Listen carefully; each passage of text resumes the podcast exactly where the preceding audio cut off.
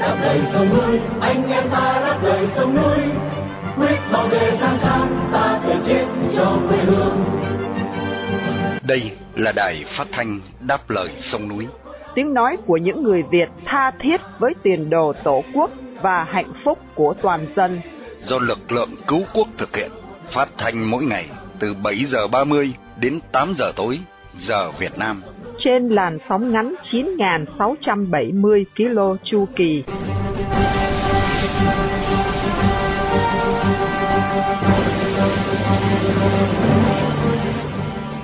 Mỹ Linh xin kính chào quý thính giả.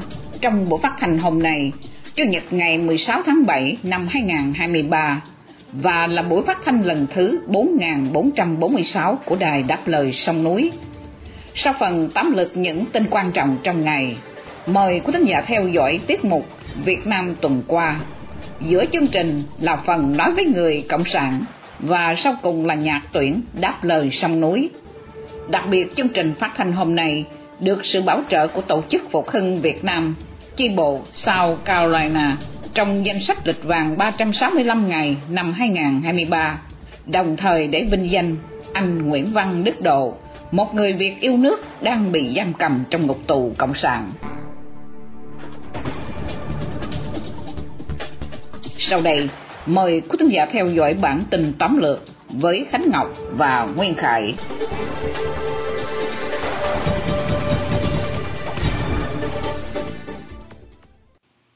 Vụ Đắk Lắk, Công an Cộng sản bắt ba người bị truy nã đặc biệt. Thêm ba người dân tộc thiểu số bị bắt với cáo buộc tham gia vào cuộc tấn công sở xã tại huyện Kerkuyen hôm 11 tháng 6 khiến 9 người thiệt mạng. Công an tỉnh Đắk Lắk loan tin cả ba đều là những người trốn truy nã đặc biệt và bị bắt khi đang lẩn trốn tại một khu dãy vắng thuộc thôn 11, xã Y Lê, huyện Ia Súp. Những người bị bắt giữ gồm Y Junie, sinh năm 1968, ngụ xã Yên Nước, huyện Krông Park, Nê Yên, sinh năm 1970, ngụ xã Cư Pâng, huyện Krông Búc, và Nathan sinh năm 1974, ngụ xã Cơ Pân, huyện Krông Cả ba bị cho là thuộc nhóm 6 người trực tiếp tham gia vụ tấn công kể trên và bị công an tỉnh Đắk Lắk ra quyết định truy nã đặc biệt về tội danh khủng bố nhằm chống chính quyền nhân dân quy định tại Điều 113 Bộ Luật Hình sự. Tính đến nay, Công an tỉnh Đắk Lắk đã khởi tố 90 người với nhiều tội danh khác nhau, chủ yếu là cáo buộc khủng bố nhằm chống chính quyền nhân dân. Bà Nguyễn Thị Thanh Nhàn bị đề nghị truy tố vụ án thứ ba. Bà Nguyễn Thị Thanh Nhàn, cựu chủ tịch AIC, bị đề nghị truy tố trong vụ án thứ ba với cáo buộc gây thiệt hại 50 tỷ đồng trong dự án đấu thầu ở Bệnh viện Sản Nhi Quảng Ninh từ năm 2014. Cuối năm 2022, bà Nhàn bị kết án vắng mặt 30 năm tù giam trong vụ án vi phạm quy định đấu thầu đưa nhận hối lộ xảy ra ở Bệnh viện Đa khoa Đồng Nai. Vào giữa tháng 4, nữ đại gia khét tiếng tiếp tục bị Bộ Công an khởi tố trong vụ án mua sắm trang thiết bị cho Trung tâm Công nghệ Sinh học tại Sài Gòn. Cùng bị đề nghị truy tố trong vụ án này còn có anh trai của bà Nhàn là ông Nguyễn Anh Dũng, giám đốc công ty cổ phần bất động sản Phúc Hưng và 14 người khác.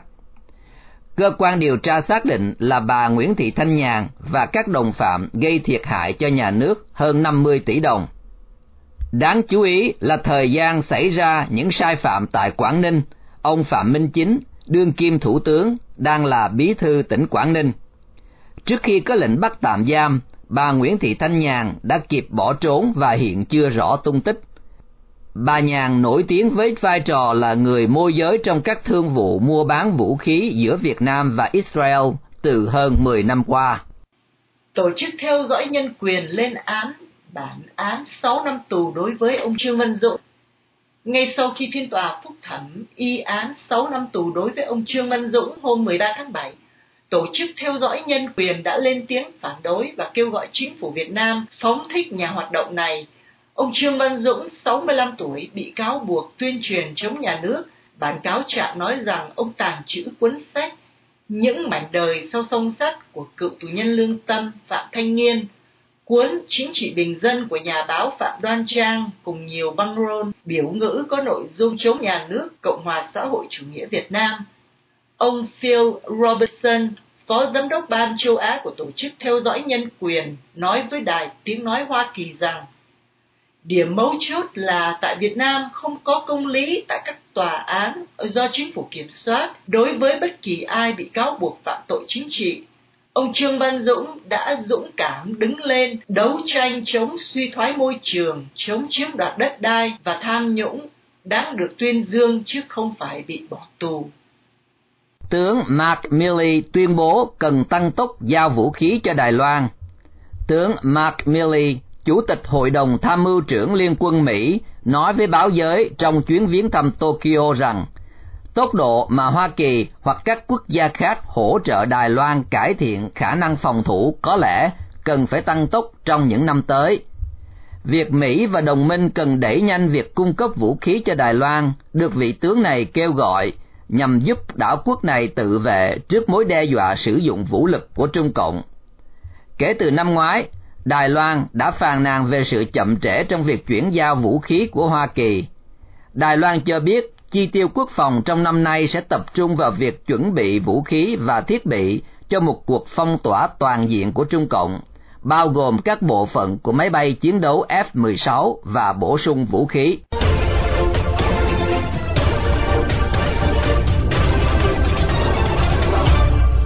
Kính thưa quý thính giả, sau đây, phóng viên Bảo Trân và Hướng Dương sẽ điểm lại những sự kiện nổi bật tại Việt Nam trong tuần qua.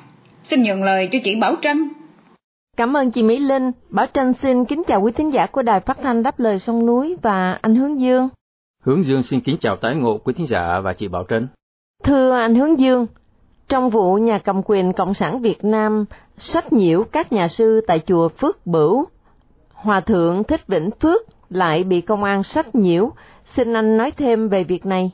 Thưa chị, Hòa Thượng Thích Vĩnh Phước, trụ trì chùa Phước Bửu, huyện Xuyên Mộc, tỉnh Bà Rịa Vũng Tàu, à, bị công an tỉnh này mời đi làm việc hôm ờ, à, 13 tháng 7 vì các bài viết đăng trên trang Facebook cá nhân. Hòa Thượng cho biết đây là lần thứ ba chỉ trong vài ngày qua ông bị mời lên trụ sở công an làm việc với lý do mở hoặc đóng ngoặc để trao đổi một số vấn đề về phát ngôn có dấu hiệu vi phạm pháp luật trên không gian mạng. Cụ thể, Công an Bà Rịa Vũng Tàu yêu cầu vị hòa thượng này chấm dứt việc chỉ trích nhà cầm quyền địa phương bằng cách ký vào bản cam kết mà họ đã soạn sẵn. Tuy nhiên, hòa thượng đã từ chối và tuyên bố vẫn tiếp tục bày tỏ quyền tự do ngôn luận của mình một cách công khai trên mạng xã hội. Trong buổi làm việc hôm 13 tháng 7, công an cũng cáo buộc ông có dấu hiệu vi phạm pháp luật khi trả lời phỏng vấn đài Đáp lời sông núi và đài Á Châu Tự Do. Trong nhiều năm qua, tu sĩ và các Phật tử chùa Phước Bửu liên tục bị nhà cầm quyền sách nhiễu nhằm ép buộc gia nhập Giáo hội Phật giáo Việt Nam, một tổ chức tôn giáo do Ủy ban Mặt trận Tổ quốc quản lý. Vào tuần trước, nhà văn Nguyễn Xuân Nghĩa, một cựu tù nhân lương tâm tại Hải Phòng, cũng bị công an thành phố này mời đi làm việc liên quan đến quyền bày tỏ quan điểm trên mạng xã hội. Trong tuần qua, chúng ta có nhiều tin tức về ông Vũ Quang Thuận, hiện bệnh tình đang trong tình trạng nguy kịch trong trại giam à, nhưng công an đã chính thức từ chối để ông được đi chữa bệnh. Xin anh nói thêm về việc này ạ. À. Vâng, đúng như vậy. Ông Vũ Quang Thuận, thành viên phong trào chấn hưng nước Việt, bị bắt vào đầu tháng 3 năm 2017 với cáo buộc tuyên truyền chống nhà nước uh, Cộng sản Việt Nam. Sau đó, ông bị kết án 8 năm tù giam và 5 năm quản chế vì các hoạt động cổ suý dân chủ đa nguyên và nhân quyền. Ông Thuận đang nhiễm nhiều bệnh do điều kiện sống hà khắc trong tù và bị ờ, đối xử vô nhân đạo của trại giam. Theo lời người mẹ là bà Nguyễn Thị Nhiên, người vừa có chuyến đi thăm tù vào đầu tuần này. Theo lời bà Nhiên, ông Thuận đang bị sốt ho và đi lại khó khăn, cộng với bệnh ờ, xuất huyết dạ dày. Tuy nhiên, ờ, ước muốn được đưa ông Thuận ra ngoài chữa bệnh của gia đình đã bị đám cai tù từ chối thẳng thừng Bà Nhiên người từng bị tai biến và không có lương hưu, cho biết gia đình bà không có điều kiện để tự chi trả tiền chữa trị cho ông Thuận. Gia đình ông Thuận cho biết trước khi bị bắt, sức khỏe của ông Thuận hoàn toàn bình thường. Kể từ khi bị chuyển đến thi hành án ở trại tù à, Nam Hà vào năm 2018, ông nhiều lần bị kỷ luật biệt giam do đấu tranh à, cho quyền lợi à, cho tù nhân. Cũng theo gia đình thì ông Thuận từng bị biệt giam 14 tháng từ tháng 3 năm 2021 đến tháng 5 năm 2022. Hiện gia đình rất lo lắng cho tính mạng của ông Thuận, nhất là khi đã có nhiều tù nhân lương tâm chết trong trại tù trong vài năm qua, à, như là thầy à, giáo Đào Quang Thực, mục sư Đinh Diêm, ông Phan Thu và nhà báo công dân Đỗ Công Đương, chỉ vì à, không được chữa trị y tế kịp thời. Trong phiên tòa ngày 13 tháng 7 vừa qua, ông Trương Văn Dũng đã mạnh dạn hô đã đạo Cộng sản ngay trong phiên tòa. Anh có thêm chi tiết gì về phiên tòa trên không? Thưa chị, đó là vào hôm thứ Năm 13 tháng 7, trong phiên phúc thẩm tại Hà Nội, ông Trương Văn Dũng đã mạnh mẽ đả đảo chế độ Cộng sản Việt Nam. Đây là phiên tòa xét xử đơn kháng cáo bản án sơ thẩm 6 năm tù giam đối với ông, với cáo buộc tuyên truyền chống nhà nước Cộng sản Việt Nam. Phiên tòa khai mạc vào lúc 9 giờ sáng và kết thúc lúc à, 1 giờ chiều cùng ngày. Gia đình ông Dũng à, chỉ có một người thân duy nhất là bà Nghiêm Thị Hợp, vợ ông Dũng. Phía luật sư bào chữa có hai ông Lê Đình Việt và Nguyễn Tiến Nghĩa. Bà Hợp cho biết thêm rằng phía thẩm phán đã thẳng thừng yêu cầu luật sư nói ít thôi và liên tục cho thấy thái độ không muốn tranh luận, không muốn lắng nghe ý kiến từ phía luật sư bào chữa. Về phần ông Trương Văn Dũng, bà Hợp vợ ông cho biết chồng mình phản đối phiên tòa từ đầu tới cuối. Ông không nhận mình là bị cáo và không nhận mình có tội. Thậm chí ông Dũng ba lần hô hào khẩu hiệu phản đối Đảng Cộng sản Việt Nam. Trước phản ứng của ông Trương Văn Dũng, phía tòa đã hai lần yêu cầu công an cưỡng chế và đưa nhà hoạt động này ra khỏi phòng xét xử, và chỉ cho phép ông quay trở lại sau khi đã hoàn tất thủ tục tranh tụng. Bị bắt vào ngày 21 tháng 5 năm ngoái, theo cáo trạng, ông Trương Văn Dũng bị cáo buộc về hành vi phạm tội liên quan đến các bài đăng trên mạng xã hội và các phát biểu của ông trên báo chí. Trước phiên xử phúc thẩm, hai tổ chức giám sát nhân quyền và ân xá quốc tế kêu gọi bảo quyền Việt Nam phải trả tự do cho ông này vì những việc làm ôn hòa của ông chỉ thực hiện quyền căn bản của công dân. Riêng về tù nhân lương tâm Bùi Tuấn Lâm, được tin là ông à, đã bị cùm chân trong phòng biệt giam ngay sau khi bị kết án vào tháng 5 vừa qua. À, xin anh cho biết thêm một vài chi tiết về tin này. Ông Bùi Tuấn Lâm, một nhà đấu tranh cho nhân quyền ở miền Trung, đã bị bắt vào ngày 7 tháng 9 năm ngoái với cáo buộc tuyên truyền chống nhà nước Cộng sản Việt Nam. Trong phiên tòa vào ngày 25 tháng 5 vừa qua, ông bị kết án 5 năm 6 tháng tù giam và 4 năm quản chế vì nhiều bài viết cổ suý dân chủ và nhân quyền trên mạng xã hội. Thông tin ông bị cùng chân được vợ của ông là bà Lê Thanh Lâm cho biết sau khi đi thăm gặp chồng vào ngày 4 tháng 7 tại trại giam công an Đà Nẵng. Bà Lâm cho biết là ông Lâm bị kỷ luật cùng chân 5 ngày trong tù. Bà Lâm cho biết hồ sơ kháng cáo của ông Lâm đã được chuyển lên tòa án Đà Nẵng và vẫn chưa có lịch xử kháng cáo cụ thể. Hai luật sư Lê Đình Việt và Ngô Anh Tuấn à, vẫn sẽ bào chữa cho ông Lâm trong phiên phúc thẩm. Ông à, Bùi Tuấn Lâm, 39 tuổi, bị bắt vào đầu tháng 9 năm ngoái. Việc bắt giữ diễn ra sau khi à, ông đưa một video rắc hành lên mạng à, xã hội mà nhiều người cho rằng ám chỉ việc à, Bộ trưởng Công an Tô Lâm ăn thịt bò rắt vàng tại một tiệm ăn sang trọng ở London. Theo cáo trạng, ông Lâm bị kết tội đăng tải 19 bài viết và 25 video trên mạng trong thời gian 2 năm qua với nội dung bị cho là xuyên tạc phỉ báng nhà nước và bịa đặt gây hoang mang trong nhân dân. Trong phiên tòa sơ thẩm, ông Lâm thừa nhận một số hành vi nhưng không cho đó là hành vi phạm tội, vì ông cho rằng đó là thực hành quyền tự do ngôn luận. Chuyên mục Việt Nam tuần qua đến đây tạm chấm dứt. Bảo Trân xin kính chào quý thính giả của Đài Phát thanh Đáp lời sông núi. Chào anh Hướng Dương, hẹn gặp lại tuần sau. Hướng Dương cũng xin kính chào tạm biệt quý thính giả và chị Bảo Trân, xin hẹn gặp lại vào kỳ tới.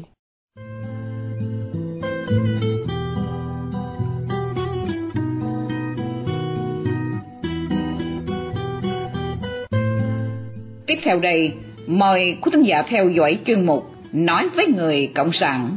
Đây là diễn đàn để trình bày với các đảng viên Đảng Cộng sản Việt Nam, đặc biệt những người đang phục vụ trong guồng máy công an và bộ đội của chế độ hiện hành. Nói với người Cộng sản do tiếng văn biên soạn qua sự trình bày của Hoàng Ân. Thưa quý vị đảng viên lâu năm cùng các bạn công an bộ đội thân mến, tuần trước chúng ta đã cùng trao đổi về bản chất bất ổn của đảng Hồ Tàu do sự phản kháng chống đối liên tục từ trong lẫn ngoài. Sở dĩ đảng Hồ Tàu vẫn tồn tại được cho đến ngày nay là do đảng Hồ Tàu đã phối hợp được hai công cụ chính, đó là tuyên truyền lừa mị và trấn áp. Về mặt tuyên truyền, đảng Hồ Tàu trong quá khứ đã lợi dụng triệt để lòng yêu nước, lòng tin ngây thơ của nhân dân ta cho những mục tiêu có bề ngoài rất cao đẹp như giải phóng, độc lập dân tộc, thống nhất đất nước hay làm cho dân giàu nước mạnh. Sự tuyên truyền giả dối tốt đẹp này đã làm cho phần lớn xã hội yên lặng tuân theo các chính sách do đảng Hồ Tàu đề xướng, kể cả sự huy động hàng triệu thanh niên trai gái xông vào nơi chết chóc. Tuy nhiên, sự tuyên truyền luôn không đủ vì thực tế cuộc sống quá khổ sở ngang trái đã làm cho nhân dân ta chán nản, bất tin, thậm chí phản đối bọn cầm quyền. Đây chính là lý do bên cạnh một hệ thống truyền thông đầu độc nhào nặn đầu óc dân theo chiều hướng có lợi cho bọn cầm quyền, đảng Hồ Tàu luôn coi việc xây dựng củng cố phát triển hệ thống an ninh công an là một ưu tiên hàng đầu. Đó là tình trạng trước khi có mạng Internet, trước khi bọn chóc bu chấp nhận phải mở cửa để quan hệ làm ăn với thế giới dân chủ phương Tây sau khi Nga sụp đổ. Sau khi Internet bùng nổ tại Việt Nam cho tới nay, trên lĩnh vực tuyên truyền có thể khẳng định rằng đảng Hồ Tàu đã và đang tiếp tục thất bại. Mặc dù vẫn độc quyền về thông tin chính thống với những ngân sách khổng lồ, hệ thống tuyên truyền của đảng Hồ Tàu đang ở vị thế của kẻ yếu khi so với hệ thống truyền thông xã hội độc lập. Tuy vẫn tồn tại và được chu cấp nhiều tiền bạc, hệ thống tuyên truyền của đảng Hồ Tàu đến nay chỉ còn có khả năng chống đỡ, đối phó, chạy theo sự kiện. Trước tất cả mọi vụ việc gây sôi động xã hội, chúng ta đều thấy hệ thống truyền thông độc lập của dân luôn đưa tin trước, bình luận trước. Ví dụ trong vụ hai Phó Thủ tướng Phạm Bình Minh và Vũ Đức Đam bị truất phế cho về hưu sớm, chính mạng xã hội đã đưa tin trước báo chính thống trong vấn đề sự thật lịch sử và các thông tin tri thức về dân chủ nhân quyền, hệ thống truyền thông của dân luôn ở thế áp đảo về thông tin, độ khách quan và khoa học. Ví dụ trong vụ sáu quan chức xã và công an bị bắn chết ở Tây Nguyên, chính hệ thống báo chí độc lập của dân đã đưa ra những thông tin phân tích độc lập khách quan từ các góc độ lịch sử xã hội, kinh tế, sắc tộc nhưng phải vài tuần sau, báo Nhân dân của đảng Hồ Tàu mới có một số bài phân tích dài về vấn đề Tây Nguyên, nhưng rất nhàm chán vì bài viết chỉ có tính chất vu cáo tuyên truyền một chiều theo hướng tô vẽ cho đảng Hồ Tàu. Vì vậy có thể nói trên lĩnh vực truyền thông, đảng Hồ Tàu sẽ tiếp tục thua và sẽ còn thua nặng hơn vì chúng ngày càng phải chi nhiều tiền hơn do bị vòi vĩnh do bị tham nhũng, do vẫn không thể từ bỏ tuyên truyền, nhưng về hiệu quả sẽ càng ngày càng vô hiệu và vô hiệu. Công cụ còn lại duy nhất vẫn còn hiệu quả để duy trì quyền độc tài cho bọn chóp bu, đó là sự chấn áp, đàn áp. Chúng ta thử hình dung, nếu ngày mai toàn bộ hệ thống an ninh công an tan rã, thì điều quan trọng gì sẽ xảy ra? Một điều chắc chắn sẽ xảy ra là hàng ngàn dân oan đã ăn nằm nhiều năm nhiều tháng tại Hà Nội sẽ đồng loạt tiến vào cơ quan trung ương hoặc tư gia của bọn chóp bu để đòi hỏi trả lại quyền lợi, trả lại công lý cho những oan khuất mất mát của họ. Tiếp theo, sẽ có hàng vạn dân oan ở các tỉnh sẽ tiếp tục đổ về Hà Nội để đòi minh oan, đền bù. Một khả năng khác cũng rất có thể xảy ra là các gia đình thân hữu của những nhân vật trong đảng Hồ Tàu đã bị bắt, bị tù một cách bất công hay bị chết một cách bí hiểm từ vài năm gần đây như Nguyễn Bá Thanh, Phạm Quý Ngọ, Trần Đại Quang, Trần Bắc Hà, Vũ Nhôm, Đinh La Thăng, Nguyễn Đức Trung, Nguyễn Văn Chi, Tất Thành Cang, Trần Việt Tân, Phan Hữu Tuấn, Phương Minh Hòa, Nguyễn Văn Hiến, vân vân. Cũng sẽ đi hoặc đi cùng nhau tới các cơ quan trung ương, tư gia của bọn chóp bu để đòi công minh, công bằng. Tuy nhiên đó chỉ là hai viễn cảnh tưởng tượng bởi bộ máy an ninh đàn áp của đảng Hồ Tàu vẫn còn hữu hiệu, không rệu rã, bất lực như hệ thống tuyên truyền của nó. Vậy làm cách nào để làm cho hệ thống đàn áp của đảng Hồ Tàu trở nên bất lực và tan rã? Đây sẽ là vấn đề chúng ta cùng nhau bàn luận vào tuần tới. Đến đây, Hoàng Ân cùng Tiến Văn xin tạm biệt và hẹn quý vị quý bạn trong chương trình tuần sau. Đài phát thanh đáp lời sông núi. Quý thính giả đang nghe chương trình phát thanh đáp lời sông núi do lực lượng cứu quốc thực hiện từ ngày 15 tháng 5 năm 2011. Thính giả khắp nơi có thể nghe chương trình phát thanh trên YouTube, Facebook và website radio, đáp lời sông núi viết tắt.com. Thính giả tại Hoa Kỳ có thể nghe đài qua số điện thoại 1 425 585 1550 hoặc 1 605 781 9802. Nhìn non sông ta tới, tìm quê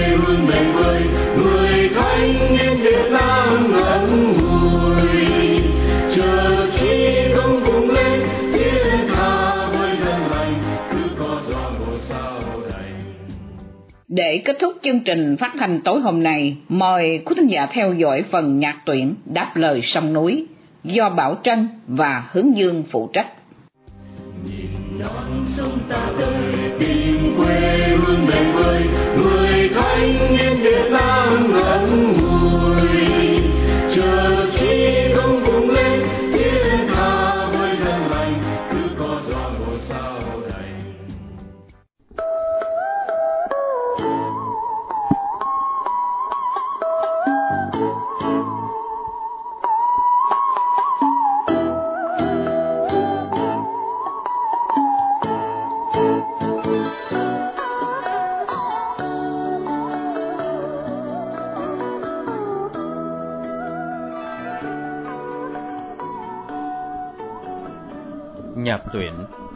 sông núi.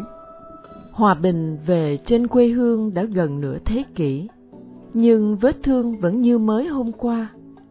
Hơn 20 năm, người trai đất Việt đã hy sinh xương máu, hy sinh đời trai trẻ và đã oai hùng chiến đấu bảo vệ mảnh đất quê hương, đến nỗi phải bị mất đi một phần thân thể vì lý tưởng tự do cao cả.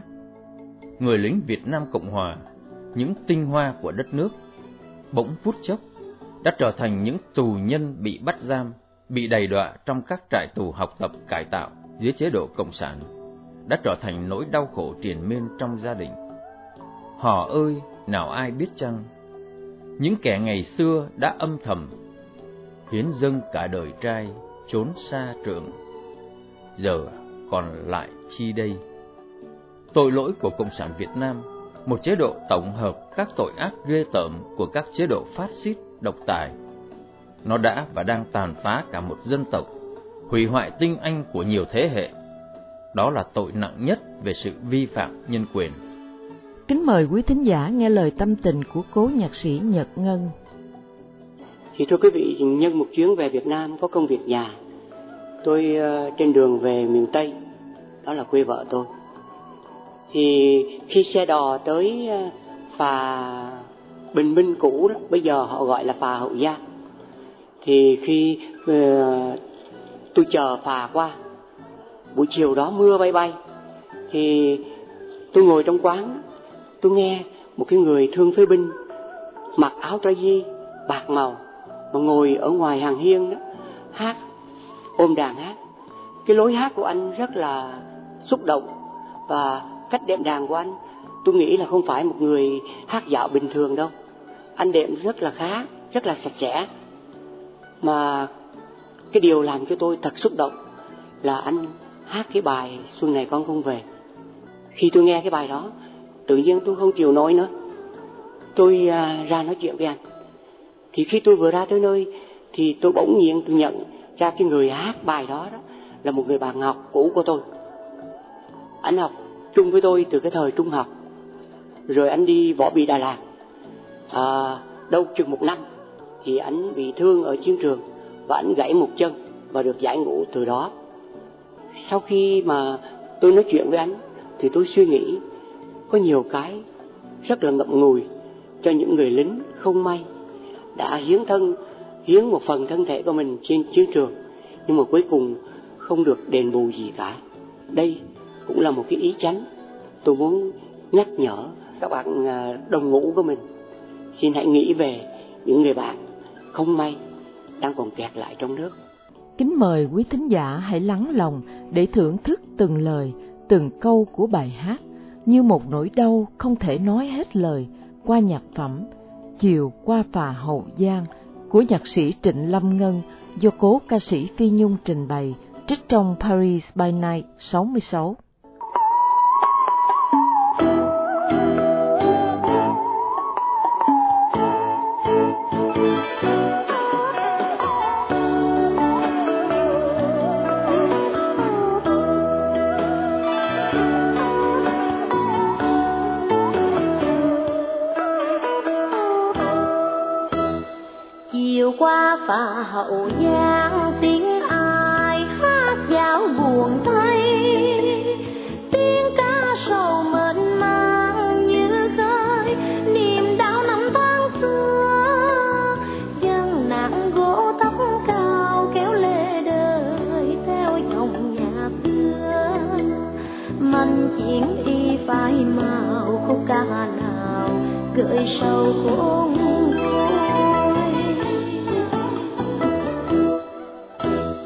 Chiều qua phà hậu giang tiếng ai nhắc kỷ niệm xưa?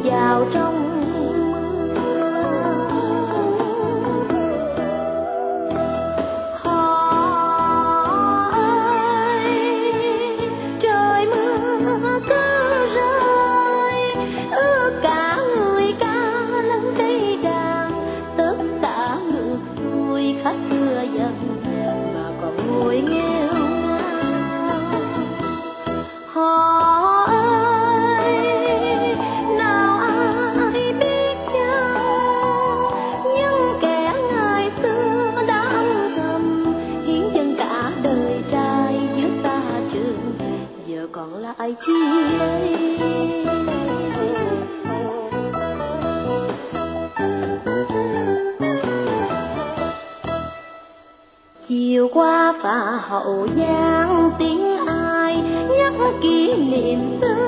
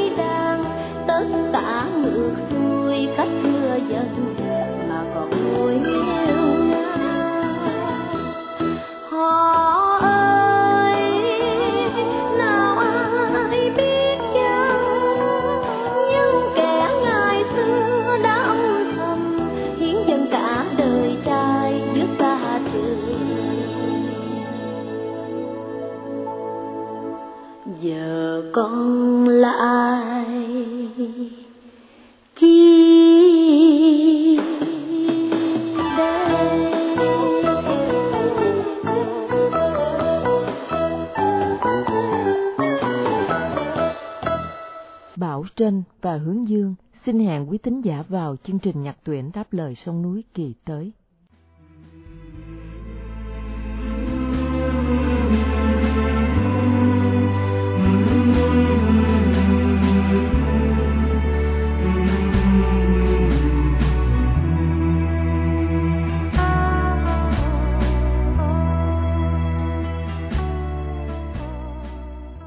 Trước khi chia tay trong buổi phát thanh tối nay, mời quý thính giả cùng đài đáp lời sông núi nhớ đến anh Nguyễn Văn Đức Độ, sinh năm 1975, bị bắt ngày 5 tháng 11 năm 2016 với bản án 11 năm tù giam.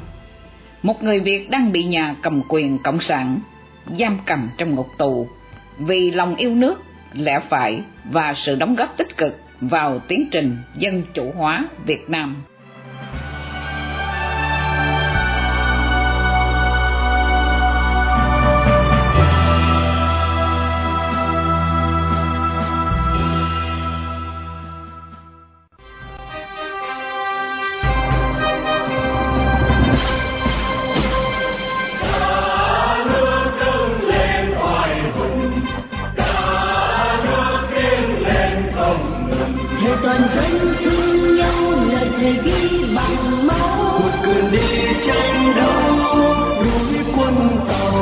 Chương trình phát thanh đáp lời sông núi hôm nay đến đây là chấm dứt. Hẹn gặp lại quý thính giả trong chương trình tối mai vào lúc 7 giờ 30. Cảm ơn quý thính giả đã theo dõi chương trình. Chúc quý vị một đêm thật bình an. Xin mến chào tạm biệt.